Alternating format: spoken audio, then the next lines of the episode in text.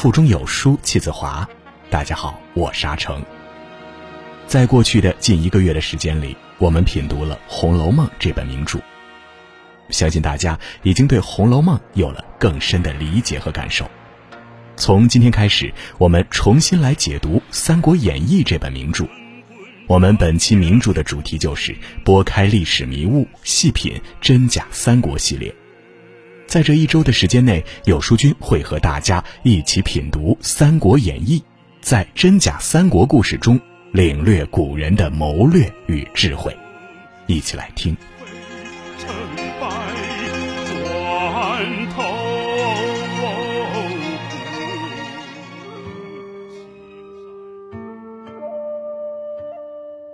豪情义气冲云天，歃血为盟桃花源。肝胆相照两昆仑，此生共赴黄泉间。群雄逐鹿的三国时代，在刘备、关羽、张飞、桃园三结义中缓缓拉开帷幕。公元一八八年三四月的一天，在一片灼灼盛开的桃花林中，端放着一黑漆案桌。桌上摆满了乌牛、白马等祭礼，案前有三人正庄重的焚香跪拜，其中跪在正中间的，两耳垂肩，面若冠玉，此人正是刘备；跪在左边的，面若重枣，丹凤眼，卧蚕眉，此人正是关羽；跪在右边的，抱头环眼，燕合虎须，此人正是张飞。只见三人边跪拜边焚香发誓。上报国家，下按梨树，不求同年同月同日生，只愿同年同月同日死。这就是《三国演义》开篇第一回中桃园三结义的故事，并且，这只是一个故事，因为历史上桃园结义之事并没有发生过。换句话说，刘关张三人根本就没有结拜过兄弟。当刘备还在乡里为起事而招兵买马时，关羽和张飞就已经跟随刘备了，并且在刘备充满坎坷的创业之路上，关羽和张飞对刘备一直是不离不弃，患难与共。这份友谊让蜀汉的死对头曹魏的人都不得不佩服，义为君臣，恩有父子。即便这样，陈寿在《三国志》中也只是以恩若兄弟。来形容他们之间的关系，丝毫未提及结义之事。要知道，陈寿是蜀汉旧臣，在《三国志》中一直称刘备为先主，因此如果有桃园结义之事，他必定不会隐瞒。不仅如此，《三国志》还专门记载了关羽对刘备的称呼。公元二零零年，曹操东征，刘备投奔袁绍，关羽被曹操所擒。曹操久仰关羽大名，对战俘关羽礼遇甚厚，并任命他为偏将军。但是关羽一直身在曹营心在汉。于是曹操派张辽去问关羽的想法，关羽回答：“刘将军对我恩重如山，我曾发誓要至死追随，我不能背叛诺言。”关羽称刘备为刘将军，而不是兄长。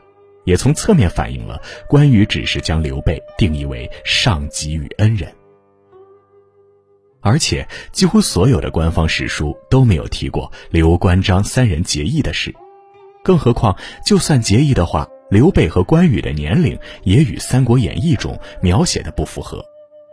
刘备出生于公元一六一年，而关羽出生于公元一六零年，这样算下来，关羽比刘备还大了一岁。所以，即使要结拜，也不是刘备当老大，而是关羽当老大。当然，结交在相知，骨肉何必亲？有真情在，就算没有结拜的仪式又如何？在历史长河的大浪淘沙中，能留给后人的，从来都不是形式。即便没有被正式官宣过结义，但刘关张三人休戚与共。患难相携的情谊，却从未被人们所遗忘。其实，不仅历代的正史没有记载过桃园结义这件事儿，就连野史和诗歌也未发现有相应的记录。直到一千多年后，也就是宋末元初时，桃园三结义的故事才始见记载。根据现有的资料，最早记载三人结义故事的是宋末元初贺京的《重建庙记》。楚，王及车骑将军飞与昭烈为友，约为兄弟。其中，王指关羽，飞指张飞，昭烈指刘备。随着民间文学的不断发展，结义的故事不断被丰富发展，慢慢也就形成了比较完整的桃园三结义故事。关羽因杀了本县县令，逃亡到涿郡。张飞见其仪表不凡，便邀请关羽喝酒。酒肆中，二人又见刘备气貌非凡，张飞主动上前敬酒搭讪。酒桌上，三人发现彼此志趣相投，于是相谈甚欢，并趁着酒兴，在张飞屋后的桃花源中结为异姓兄弟。在元代，桃园结义的故事进一步丰富。细节更加动人，甚至增加了传奇色彩。三人在酒肆喝醉酒后，关张二人见睡在地上的刘备，其七窍中游出赤练蛇，大为惊异，认为刘备今后必定大贵。于是酒醒后，三人在城外桃花岭结义，并尊刘备为兄长。罗贯中在结合民间传说和历史事实基础上，对桃园结义的故事再次加工。他为桃园结义的故事增添了时代背景，并赋予了家国情怀。宦官弄权、黄巾起义、天下大乱的东汉末年，刘关张三人想通过结义举事，实现破贼安民、匡扶正义的理想。在三人相识的顺序上，罗贯中改变了历史平话和杂剧中关羽和张飞先相识，再与刘备相识的顺序，而是让刘备掌握三人相识的主导权。刘备见张飞形貌异常，主动与之结交。之后，刘备又见关羽相貌堂堂、威风凛凛，于是又主动结交了关羽。相谈甚欢的三人，当晚在张飞的庄园定下共商大事后。决定于第二天在张飞庄园后面的桃花源结义。次日天未亮，结拜所需的案桌就已在桃园中安置好了，乌牛白马等结拜所需的祭礼也准备妥当。只见刘备、关羽、张飞三人恭恭敬敬地跪在案前，焚香跪拜起誓。虽然异姓，既结为兄弟，则同心协力。救困扶危，上报国家，下安黎庶，不求同年同月同日生，只愿同年同月同日死。皇天厚土，实践此心，备义忘恩，天人共戮。祭祀完毕，三人宰牛设酒，并召集乡里三百多勇士痛饮庆贺。刘备三分天下的事业之路正式启程。艺术源于生活，又高于生活。正是因为人们对忠义和正义的向往，才最终有了桃园结义的故事，且故事也才能风靡社会，引得人人效仿。历史是过去的，更是现在的；故事是静止的，更是鲜活的。三国时期结义之事十分常见。如孙坚与王胜、孙策与周瑜、孙策与张昭等，为什么明明没有结义的刘备、关羽、张飞，反而在宋末元初被演绎出桃园结义的故事呢？一切历史都是当代史。桃园结义的事在民间流传，正是当时社会环境的反应。公元一一二七年，金军攻破开封。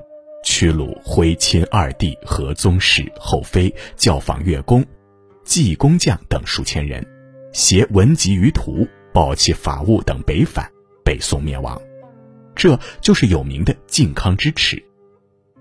靖康之耻和南宋的灭亡，给当时文人士子的心理所造成的伤痛，在短时间内是难以抚平的，并且元朝末年社会动乱，民不聊生。人们普遍希望有侠义豪杰之士能救民于水火，于是以混乱为主要时代特征的三国再次进入人们的视野，而刘关张三人寝则同床、恩若兄弟的事迹也逐渐被人们热捧，桃园结义的故事也就应运而生，并在民间广为流传，直至在罗贯中的笔下定型。历史的价值不在于知道已经发生了什么，而在于知道从哪里来，要怎样活好当下，未来要到哪里去。因此，是否真实存在桃园结义之事，对我们而言已经不重要了，并且故事能够流传至今，靠的也不是结义的仪式，而是结义背后朋友间相望相守、共同奋斗的那份忠义之情。山河不足重，重在遇知己。这大概才是桃园结义最迷人和最耐人寻味之处。好了，今天的分享就是这样了。如果您喜欢的话，不妨在文末右下角点个再看。拨开历史迷雾，细品真假三国系列正在连载中。明天我们要讲的是真假周瑜的故事。想知道更多真实三国的精彩故事，每天记得准时来收听。在这个碎片化的时代，你有多久没读完一本书了？长按识别文末二维码，免费领取五十二本共读好书，每天有主播读给你听哦。我是阿成，我在山东烟台向你问好。